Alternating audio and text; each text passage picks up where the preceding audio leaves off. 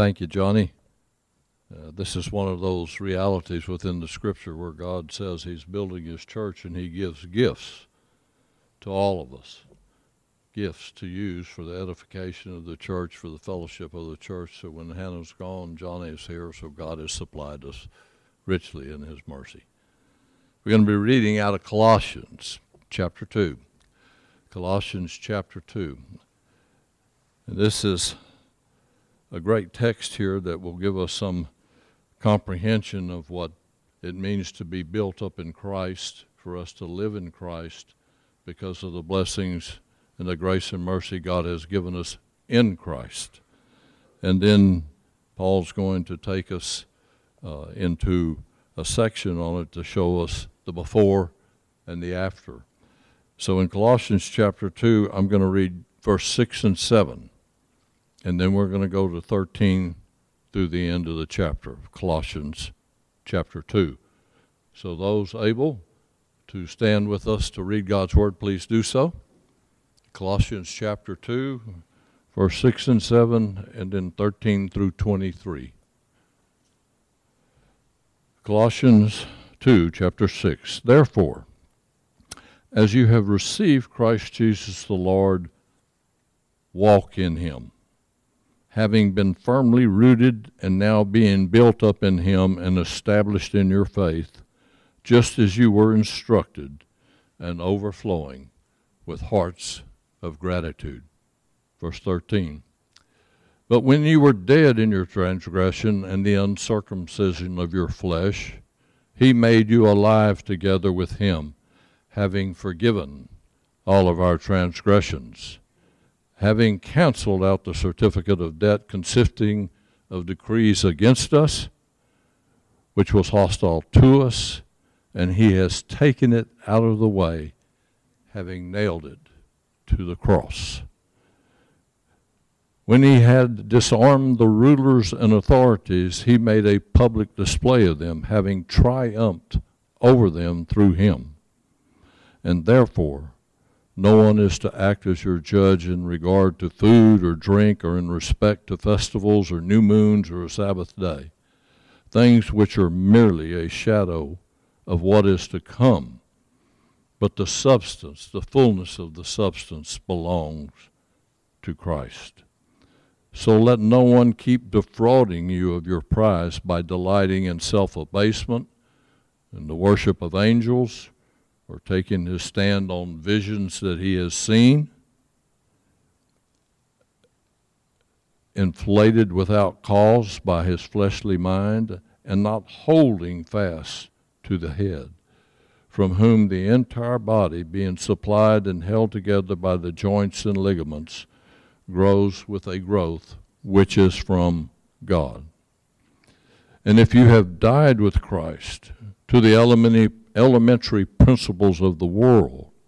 Why, as if you were living in the world, do you submit yourself to various decrees such as do not handle, do not taste, do not touch, which all refer to things destined to perish, in accordance with the commandments and teachings of men. And these are matters which have, to be sure, the appearance of wisdom in a self made religion and self abasement and severe treatment of the body, but are of absolutely no value against the fleshly indulgence. Since the reading of God's Word, you may be seated.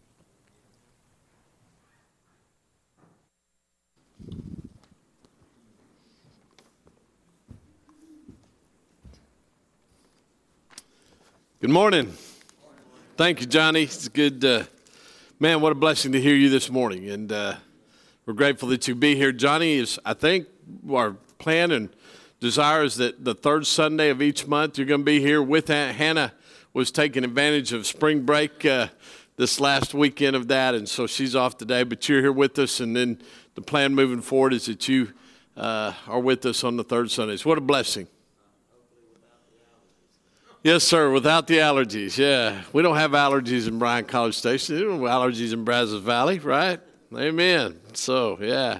So we're going to continue our study in uh, Colossians, and uh, Paul just read a section in the second chapter of uh, Colossians. We'll get back to that in just a moment.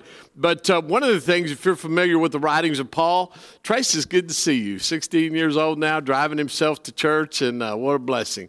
But uh, if you're familiar with Paul's writings, every letter that he writes, everyone, Romans, 1st and 2nd Corinthians, Galatians, Ephesians, Philippians, Colossians, First and Second Thessalonians, First and Second Timothy, every one of those letters, he is addressing a problem. There's a problem in the New Testament church. Many of those churches uh, he played a role in. God used him establishing a church in, for instance, Ephesus, uh, Philippi, on his missionary trip, so on and so forth. So, but every one of those letters, he's writing to a church a New Testament church about there's a problem or a whole bunch of problems. May not just be one problem. The Corinthians had uh, they had problems stacked on top of problems. So, but he's writing and he's uh, he's teaching. He's addressing the problem, and all of his teaching, as he's dealing with the church, uh, he the approach was uh, he would address the problem, and then he would give uh, the goals and the instruction to deal with the problem.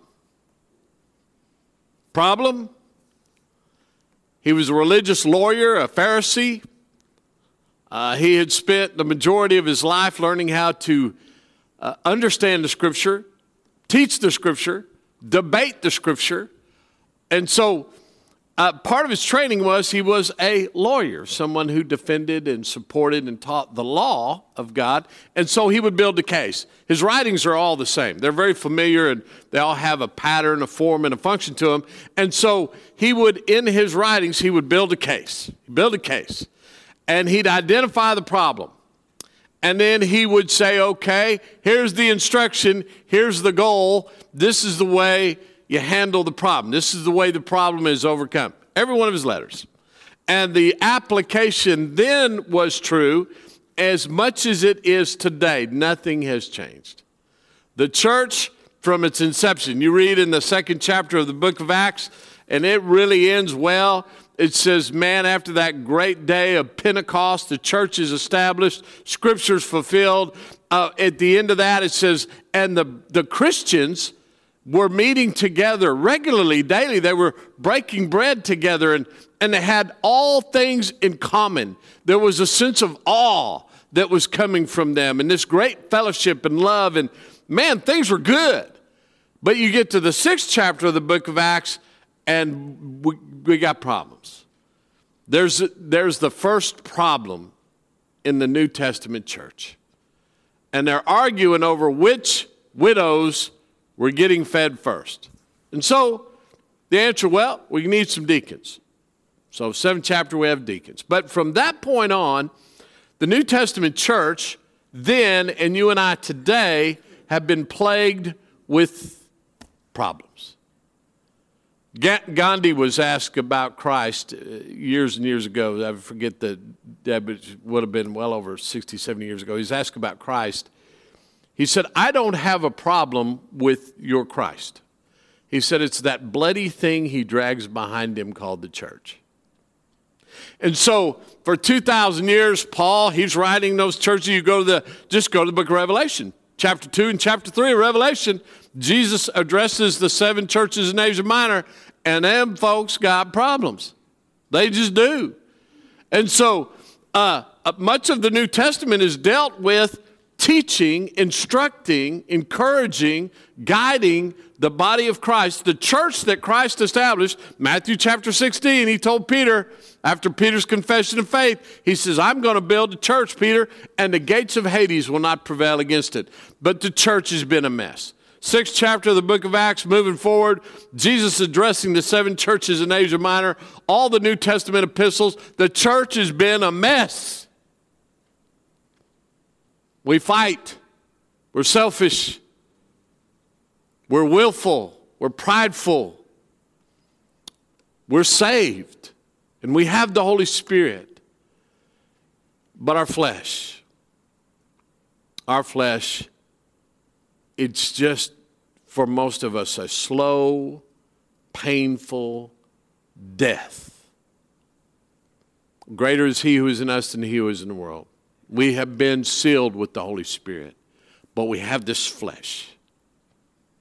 And, and so we're at this constant between our flesh and the Holy Spirit. And you just read Paul's statement. I'm not going to quote it, but just go to the seventh chapter of Romans. Paul talks about his own struggle, calls himself a wretched man. But then he would say in Romans 8 and 1, he says, Therefore now there's no condemnation for those that are in Christ. But he illustrates this very clear picture in the New Testament, illustrates this very clear picture of Christians. We just struggling. We, we got the flesh and we got the spirit, and, eh, and, and the biggest problem maybe is that we don't really sometimes understand that we are struggling. We don't realize the struggle that we're having in our flesh with the Holy Spirit of God that's been in us. And that's another sermon for another day. But in this teaching, the Apostle Paul, writing to Christians in Colossae, remember, 2000, there's no denomination. There's no Baptist, Methodist, Lutheran, Episcopalian, Presbyterian, Catholic Church, nothing. It's just Christians. The, the church had been established through the preaching and the teaching of the apostles through the gift and with the gift of the Holy Spirit, Christ Church was established, and people just like you and I in Asia Minor, starting in Asia Minor 2,000 years ago, and now in the, every corner of the globe. Every corner, the two greatest stories that ever been have ever been told, I challenge anybody, anytime, anywhere, is the writing, the establishment. The there's no greater story Nothing has ever been made by the hands of men. No discovery has ever been made. You read the story of just the history of God's Word and when it started and how it exists today, it's incomparable. There's no, you can't compare that to anything in history. And then the body of Christ. No matter what you think about the body of Christ, for 2,000 years, the gates of Hades have not prevailed against the church of Christ, nor will they ever. Uh, uh, uh they're just not. The church is un defeatable. The church is full of defeated people that God is using that are undefeatable. Think about that. Every nation that has ever been established, born, all authority in heaven and earth, every nation that has ever been only has existed because God said, This nation will now this nation will begin. This nation will thrive. This nation will fail. This nation will come to an end. This king will rule for a while, but just for a while. These people will live here for just a while.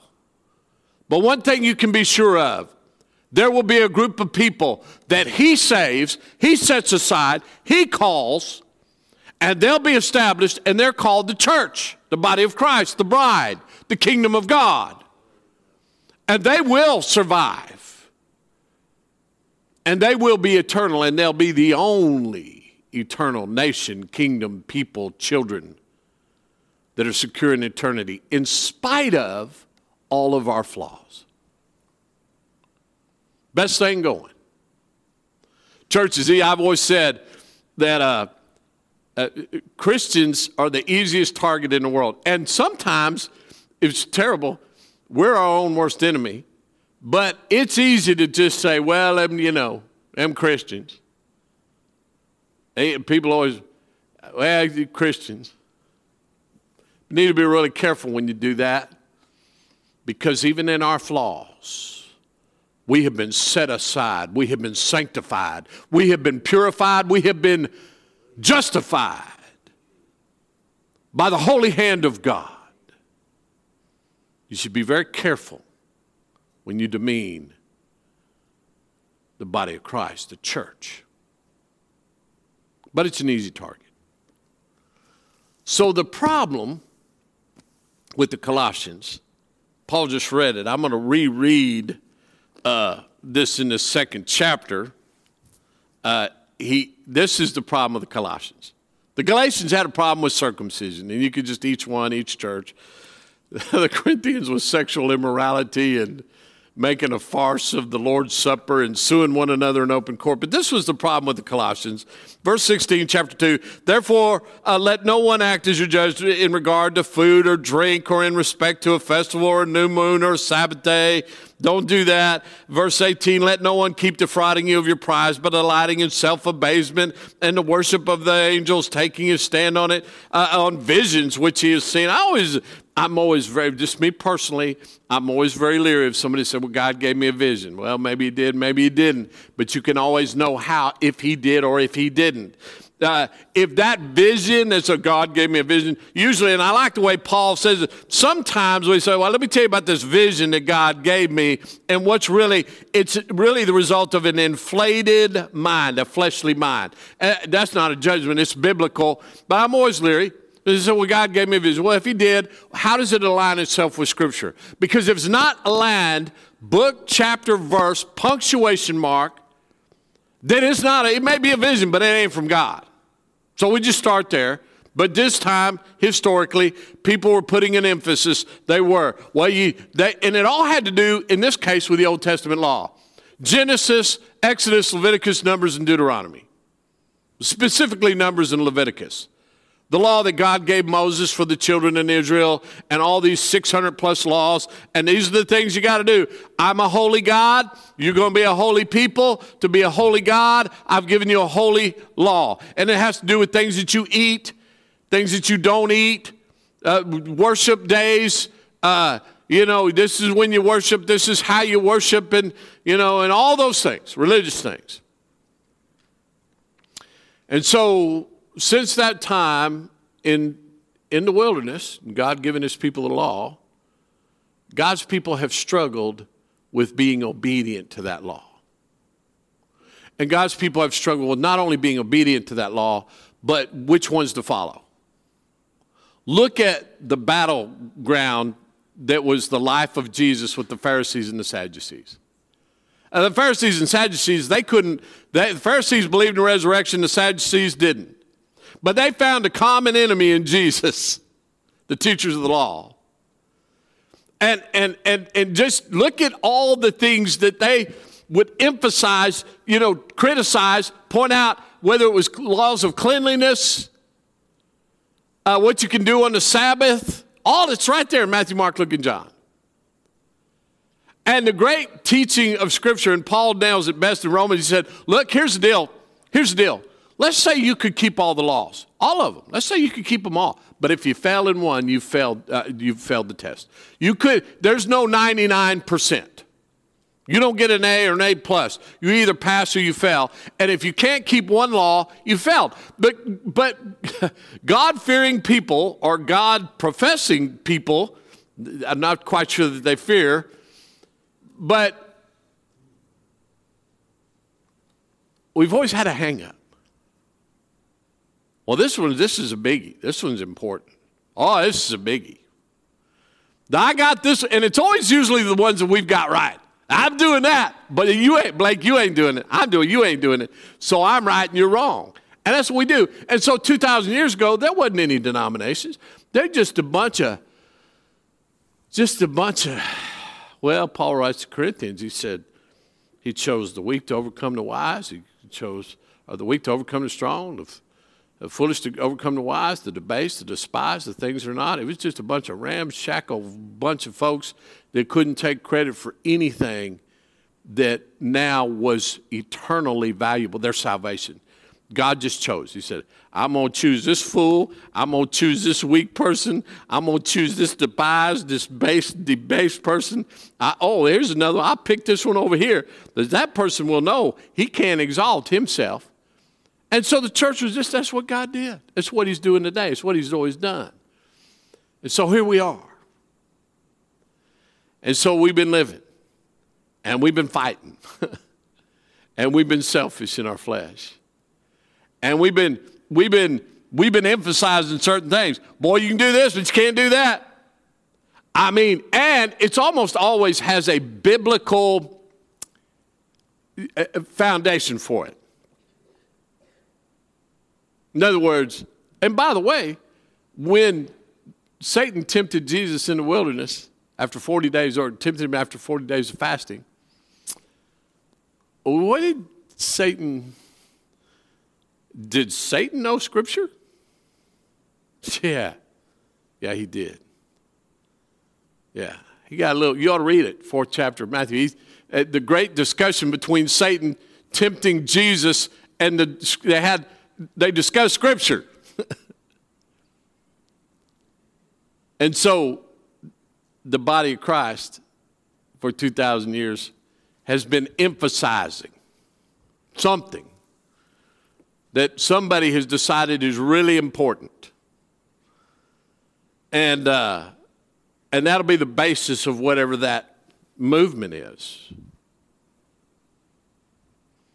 I mean, that's why we have a Catholic church and a Baptist church and a Methodist church and a Lutheran church and a Presbyterian church. For those of you who've heard me preach for a number of years, I don't stand up here and pick on any of those folks. I, but for this morning and the sake of this lesson, I remember many years ago, the first time I went in a prison unit, I loved their philosophy, and it was certainly biblical. I don't know that they knew it was biblical, but you would be teaching, and we every week we were teaching out at the unit Tuesday, Wednesday, Thursdays, and I was teaching studies in Galatia, Galatians, Ephesians, Philippians, uh, Old Testament, New Testament survey courses. And I was blessed to be able to do that for many, many years. Uh, but the Texas Department of Criminal Justice had an approach.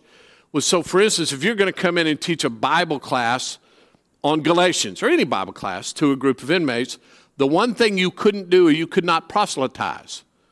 In other words, you couldn't say, so if you were a Baptist preacher going in to teach a class, uh, you could say you're a Baptist. I mean, you could. But the one thing you couldn't do is say, we're Baptists, this is what we believe, and we're right. You could not do that. I think it's wonderful. I think it's, I, I know it's spiritual and biblical. You couldn't go in and say, I'm a Calvinist Oh, I'm an Arminian, and those, if you don't know what those are, come see me and I'll bore you to death with them. Um, Methodist, Catholic, you say, and so this is what we believe, and we're right. And by the way, I'll prove because since we believe it, we're right, and I'll show you where the Baptists are wrong and the Methodists are wrong and the Lutherans, because we just have done that for 2,000 years. Well, they didn't do it initially because none of that existed, but, but then that's how it evolved. And and that's where we're at today. But what you could do is you could go and teach the Bible. And, and if somebody would say, Brother Rogers, you know, I grew up Pentecostal, or I grew up Baptist, or whatever they grew up, I grew up Catholic. What you could do, uh, what you couldn't do was say, well, you were taught wrong and that's wrong. But what you could do is you could say, you know what, I'm not Catholic, I'm not Baptist, I'm not whatever. But I will tell you what I believe and why I believe it based upon my study of God's Word. So, like the scripture says, I'm being prepared in and out of season to give an answer for what you believe and, and study thine own self. So, those are things. But you could do that. And so you didn't have to go in and say, well, the Baptists are wrong, and the Church of Christ is wrong, and the Lutheran are wrong, the Catholic. You say, well, let's do this. Let's study God's Word together, and uh, Let's, let's do this together. Let's be like the Bereans in chapter 17 of the book of Acts. Let's be noble minded. Let's eagerly study the scripture. We can find out God, I believe, is faithful. And if we'll just have an open heart, uh, listen, an open mind, eager to, we can find the truth. God wants us to find that truth, and we grow in that truth. And I don't have to say some, I'm right and somebody's wrong. But Satan delights in that. He delights in it. So these folks had some problems. And so here's, here's what it is this morning, today, would have been 2,000 years ago, certainly is true today. So, whatever's going on in your life, whatever, and you're just trying to live, and you're a Christian, and you want to figure this out, and you got preachers telling you one thing and grandma and grandpa telling you one thing. And you know it's very difficult. If you were raised as a catholic you know you've got centuries of influence there. Let me just say this too real quick. You here's where you can be sure you're 100% wrong. 100% wrong 100% of the time. If you make a statement well the baptists believe or the church christ believe or the catholics believe you, with the minute that leaves your mouth, you are 100% wrong. You have no idea what you're talking about. Zero wrong. You're just wrong. You just, you're not 1% wrong, you're 100% wrong. Not all Baptists believe the same. Not all Baptist preachers preach and teach the same. Not uh, Melinda Jenkins called me this week and when I had a question. I had a Church of Christ influence uh, for many years, and, and God just blessed me in so many wonderful ways. And she had somebody had asked her a question about, you know, how does the Church of Christ feel about this? And we had a great discussion, and uh, I said, well, that it, that statement in and of itself is incomplete. It's not because to assume that every Church of Christ preacher believes and every Church of Christ that exists under a building and worships on the first day of the week, you're wrong. It's just wrong in its premise. And it's usually the extremists that get the voice. You know, the one that for years and years ago said, well, Church Christ believe they're the only ones going to heaven. I was there for 30 years. I wouldn't say that. I'll just be liberal. I never, maybe it might 30%, but that 30% is the one that gets the voice and the noise and the influence, right? So we just think, well, that's it. I'm picking on my old brethren there. I, I don't mean because I love them and I love what God did in my life there, but we do that. So I, I, I was forced, it was a wonderful thing to be absolutely true. So my grandparents grew up Wesleyan, Methodist, and I'm going to tell you, the Methodist church today, predominantly, not exclusively, is not the Methodist church that was established uh, with John Wesley. The things have changed. But to say they're all the same is wrong. To say all the Pentecostals are the same is wrong. It's just wrong all the Catholics are wrong, or they all believe that. No, it's wrong. It's 100% wrong. But we do that. And that's, you know, and it's because of things that are just right here, like the Colossians. God's people trying to define themselves, find out what's important. Well, we got to do this. We need to do this. This is really important. Well, my preacher said this. Well, this is what we believe and then it becomes dogma, and then we use the Bible to convince ourselves and prove it. Just prove it. I go back to picking on my Church Christ brethren. For years, people say, well, you know, y'all are the only ones think you're going to heaven. Y'all are those ones that don't have music. They got music, they don't use a guitar, but that's not true either. There's plenty of churches of Christ that use instrumental music, and most people don't even understand, and many people within the Church of Christ don't even understand the history behind that. Here's the point if you really want to know, say, so I, you know, I'm not Baptist. Most Baptists don't know. they really don't. They just Baptists because grandma and grandpa, or maybe somebody in a bus ministry picked them up and took them to the Baptist church and they had a great experience. Wonderful, praise God.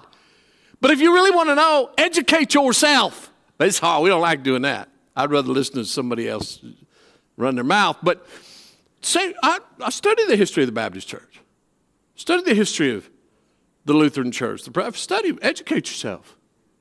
What's wrong with that? And then understand that, you know, I guarantee you the Presbyterian churches was established. You just look at where they're at in America. They're all over the place. This is not a criticism uh, of any of them. There's a, there's a fact here, and it's just on display here when there were no denominations of God's people struggling with, fighting with. Well, this is important. This is really important. We need to do this, and this is what's right. And if you're not doing this, you're wrong. Well, I can find a place over here to meet with people that agree with me because we're right and they're wrong. And it's been all over the map for 2,000 years. And so Paul's dealing with that. There's a problem here. What are they doing?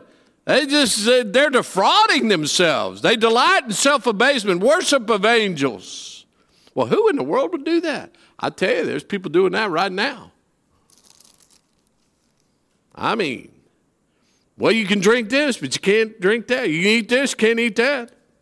Decrees don't handle, don't taste, don't touch. Which all refer to things destined to perish with the using. So here's the deal. If maybe you're there, maybe you don't even care. But if you're there, if you're if you're if you're in that, if you're, you know, well, this is important. We need to do this. Well, this is really important. I better do that. Well, I better believe this. Okay.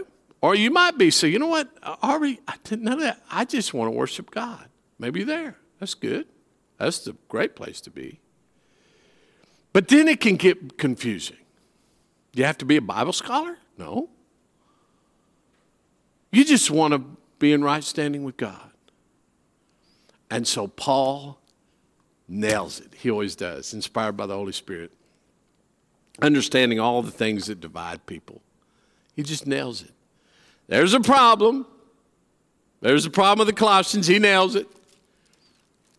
Here's the goal. Now he starts off, that religious lawyer making a case. Christ is great. I'm going to make a case before we deal with your problem. Some of you do this with Blake and Haley. You know, you know what the problem is. They're being selfish. I mean, your kids could never be selfish, right? But they're being selfish and they're arguing over whatever. You got to get them at the dining room. Tell us, okay, look, we're tired of this. We just tired. We can't do. Right. Before we address the problem, Blake, you know, well, it'd probably be Haley. She'd be the problem. Yeah, Blake, yes, sir. Uh, but before you do that, you say, let's, let's, do you know, let's talk about, you know what's going on here? You kids have it so good. My lands. Well, really? You ain't got a problem. Before I deal with what you created here as a problem, let's start with some things. Let's agree here. And that's what Paul does. Listen, before I deal with the problem, you need folks, church, church, you need to know something. Christ is creator. He, by him, he, he created all things. All things. Everything that was ever created was created by him. The oxygen you're breathing, he created. The lungs that take that oxygen in, that the, the blood that he created. Your life, he created. He knew you before you were formed in your mother's womb. This planet that we're spinning on, he created. The stars in the heaven, he created. I'm going to deal with your problem, but the first thing you need to remember is he's the creator and he's supposed to have first place in everything. You want to solve most your problems? I'd say all of them. I really do. If you can be honest enough, if I can be honest enough, we be, you got a problem in your life, you run around with some little arrogant stuff going on in your mind, you depressed, you angry, you mad, you got something going on where you frustrated with somebody, ask yourself, is Christ first? And then take the, go through the spiritual discipline of saying, if I don't know if he's first, study it, find out if he is first, and then your problem will be fixed. problem be fixed. All, all of our redneck, self righteous, religious stuff that we hang on to and justify ourselves. And I'm, you're right. I, I have a right to be angry at that person. I have a right not to like that preacher. I have a right to, you know, gossip about that church. I, well, okay. Ah, well, if you do, God bless your little self-righteous self. Open the Bible, find out what Christ being first will teach, and your problem be solved. You won't, we won't, we don't like that solution because when Christ is first, we got to be slapped right upside the head because, oh man, I got to give something up. I got to give up my pride, my envy, my arrogance, my self righteousness. I got to give it up. Oh, Christ being first. I don't like Christ being first. But you'll solve it. But so you remember that. And then, uh, and then he reconciled us. We talked about that last week. He made something unholy holy, which only he could do. And so you and I have the ministry of reconciliation. So that's it. And by the way, uh, you know this the, the thesis statement, and every one of his letters has a thesis statement, is verse 9 and 10. For this reason, chapter 1, for this reason also, since the day we heard of it, we've not ceased to pray for you to ask that you may be filled with the knowledge of his will and all spiritual wisdom and understanding, so that you may walk in a manner worthy of the Lord, to please him in all respects, bearing fruit in every good work, and increasing in the knowledge of God. So there is the statement. He's building a case. The, every single word that comes forward in Colossians is based upon the goal that they need to have. Paul says, I know what your problem is. I know what your problem is. Your problem is this. Your problem is you're worried about worshiping angels and self abasement and what to eat and not to eat. Okay, all right. Listen, Christ is great. Let's start there. He's supposed to have first place in everything. You've been reconciled. And by the way, so my prayer for you, and by the way, the book of Colossians has been described as a prayer. It's the praying epistle and it's based upon this opening statement. As Paul was writing, he was praying. You ever done that? And as he was praying, he was writing. This is a written prayer. And the prayer is I want you to be filled with the knowledge of His will and all spiritual wisdom and understanding. You're struggling with worshiping angels and don't taste and don't eat and which festivals and Sabbaths you keep and self abasement. And he said, We're going to fix that. And the way you fix it is with a prayer for that you'd get all spiritual knowledge, you'd be filled with the knowledge of his will and all spiritual wisdom and understanding. So here it is, and this is quick and easy. So you say, Well, Aubrey, I don't know if I, I don't know. Can a person really be filled? Can a person really have the full assurance of understanding? Chapter 2 and verse 2. Can a person really have full assurance uh, of understanding? Can a person really be filled with the knowledge of his will and all spiritual wisdom and understanding so that I might walk in a manner worthy of the Lord, pleasing him in all respects? Can a person really do that? And if I can, how? And then this is what he does, he nails it. Here it is, church. This is, if you're there, if this is where you're at, that's the problem you have. Here's the goal and instruction to fix it. Whatever's going on in your life, you got something wrong going on in your life and you're not sure what is God leading me? What is God telling me? What is God showing me? How do I how can I have the full assurance assurance and understanding that this is where God wants me to be? And it's right here. I put this in whom, in him, with him, when he. And he nails it. So you could just start right here in verse 3 of chapter 2. He says, uh, listen, about Christ, uh, the full assurance of understanding, verse 2, resulting in a true knowledge of God's mystery. That is Christ Himself. You got a problem. Here's the first thing you need to know how to fix it. This is the cure all, the fix all, in whom are hidden all the treasures of wisdom and knowledge. In whom are hidden all the treasures of wisdom and knowledge.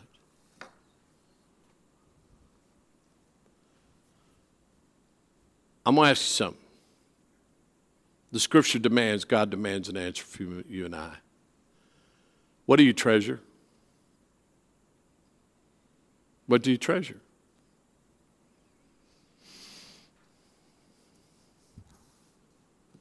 I don't know. God knows. You should know. Let me look at your bank statement. I'll show you what you treasure. What do you treasure?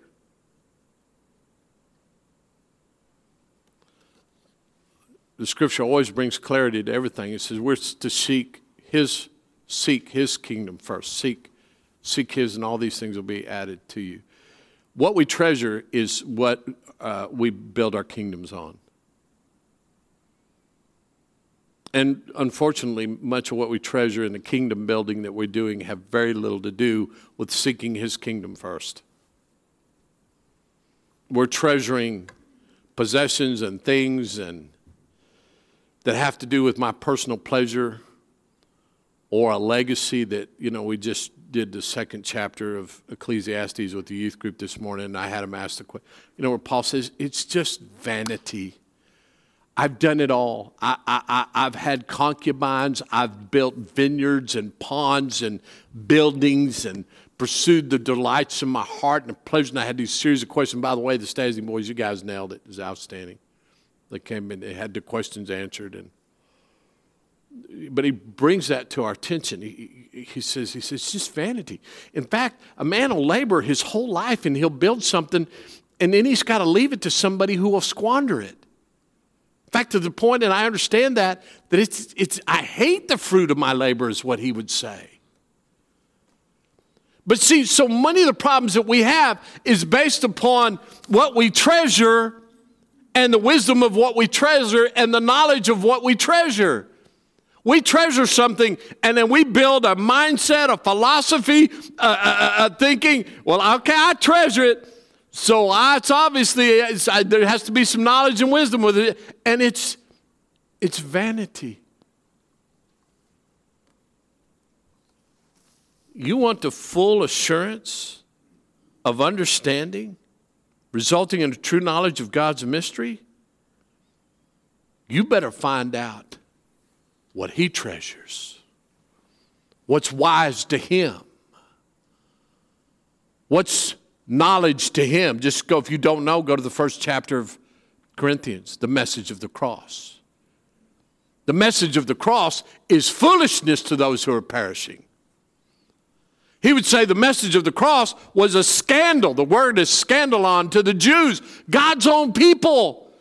They did not want to hear a message that someone had to die for you because even though you are God's chosen people,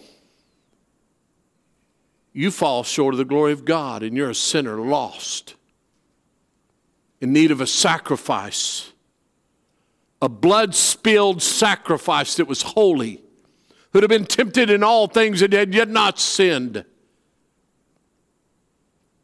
who was not born in iniquity. You need a sacrificial lamb, and God's people hated that. The Jews hated that.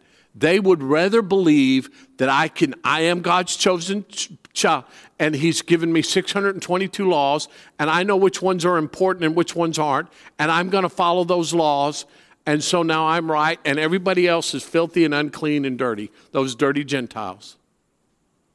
I like that. I don't like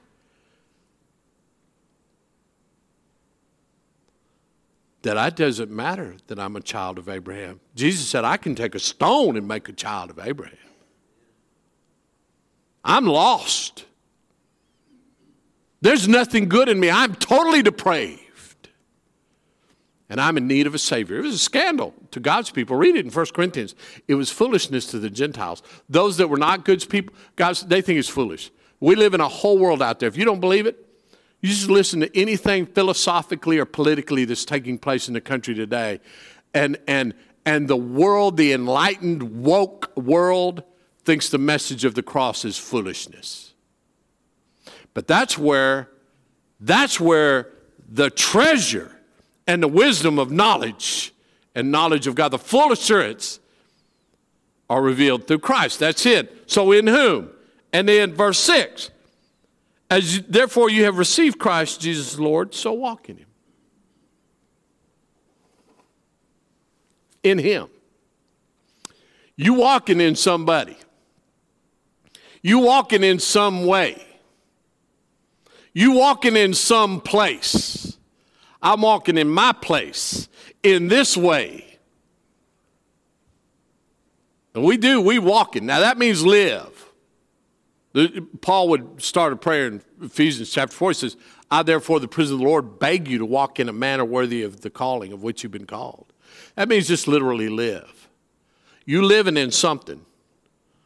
You living in arrogance, you living in pride, you living in envy, you living in the amassing of wealth, you living in, in personal uh, whatever security. We're living in something, and you want to fix all that? Do this Remember, you received Christ Jesus the Lord. I, I just have to make this statement. I wish to God that whatever you are basing your relationship with God in, that you would move it from accepting Him to receiving Him. I really do. It, because the mindset is immense.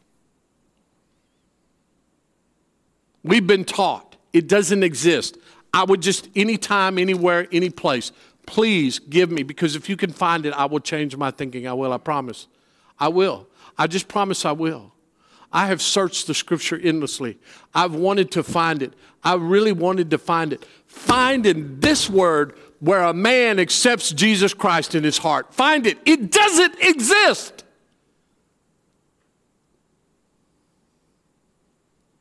Now, I think people that say that are saved.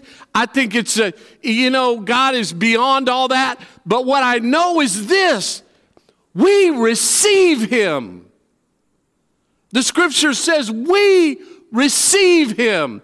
And there's a big difference in accepting Him and receiving. There's a huge. Accepting almost takes this position that, you know, I philosophically, I'm sitting over here and I've heard some, that seems a pretty good story, and I think there's some truth to that. Yeah, I'll accept that. I'll accept that. I, I can be a good soldier.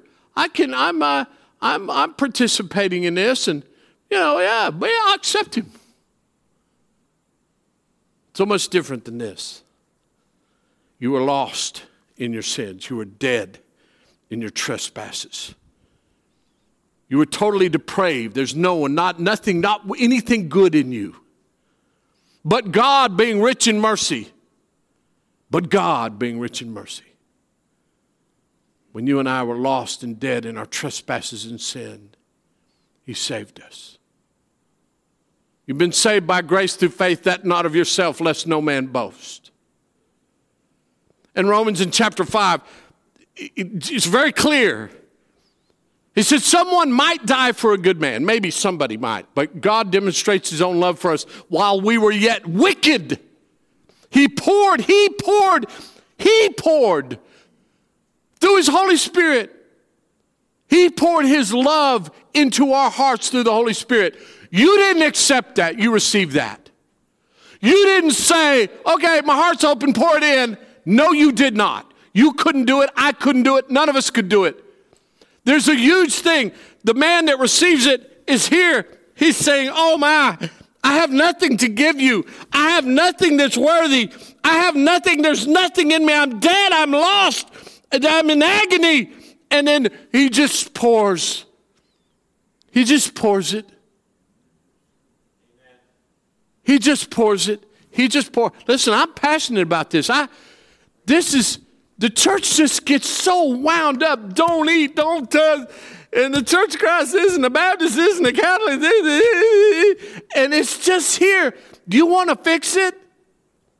Find your treasures and knowledge and wisdom in Him.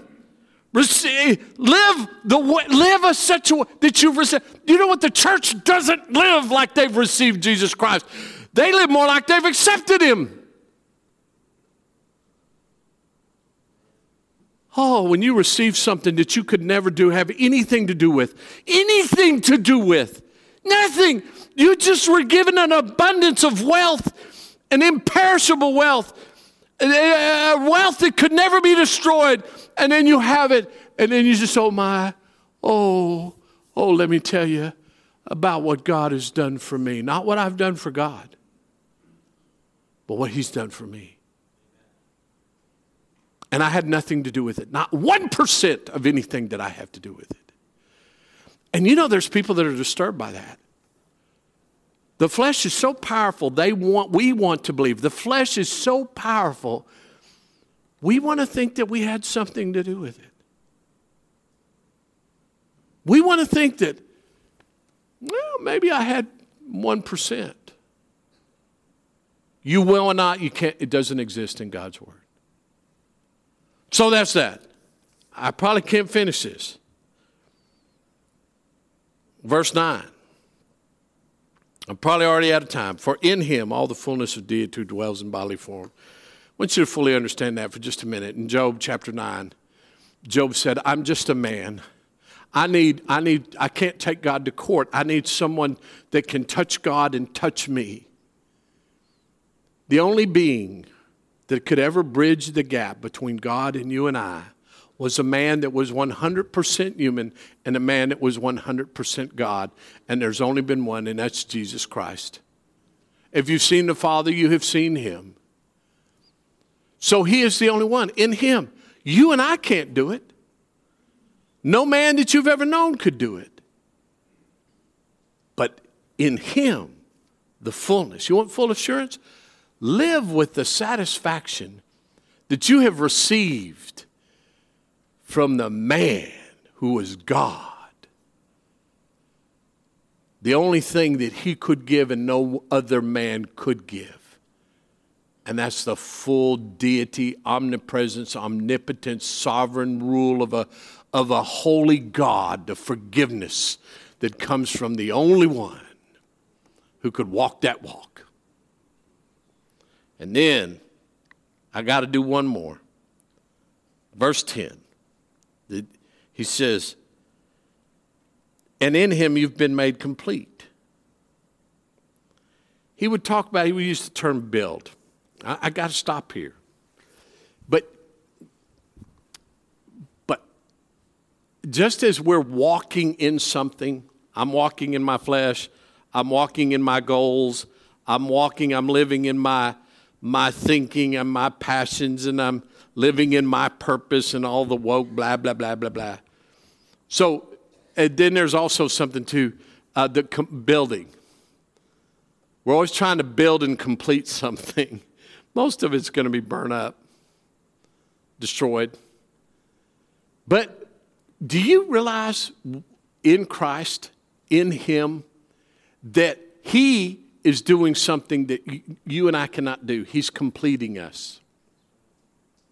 You know the love story, you complete me. No, that's garbage. I'm a far better man because Tammy Martin Rogers is my wife. I am a far better man because she's my wife. She, I don't like it, but she brings me to attention and some things that I don't know. She is a helpmate, but she doesn't complete me. She couldn't because she's not complete. But in Him, He is completing me, He is completing her, He is building something in us. I can, listen, you want full assurance uh, of understanding resulting in a true knowledge of God's mystery, mystery that here's all you got to do, this is it. Just live with, you want to talk about faith? How about this? Here's a good faith deal. Here's the faith deal the full assurance. Whatever God builds, He completes. And in Him, I'm being built. In Him, I'm being built. In Him, I'll be complete.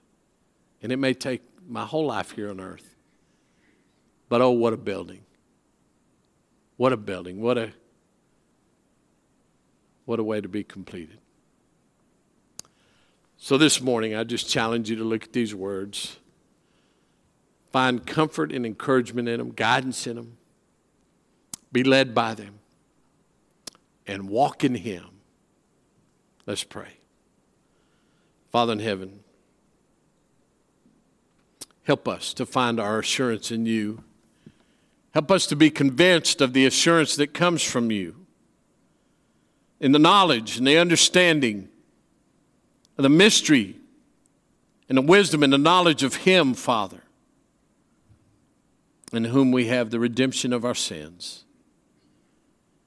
been forgiven of our sins, filled with the Holy Spirit, sealed with the Holy Spirit, Father, so that we can indeed walk in Him.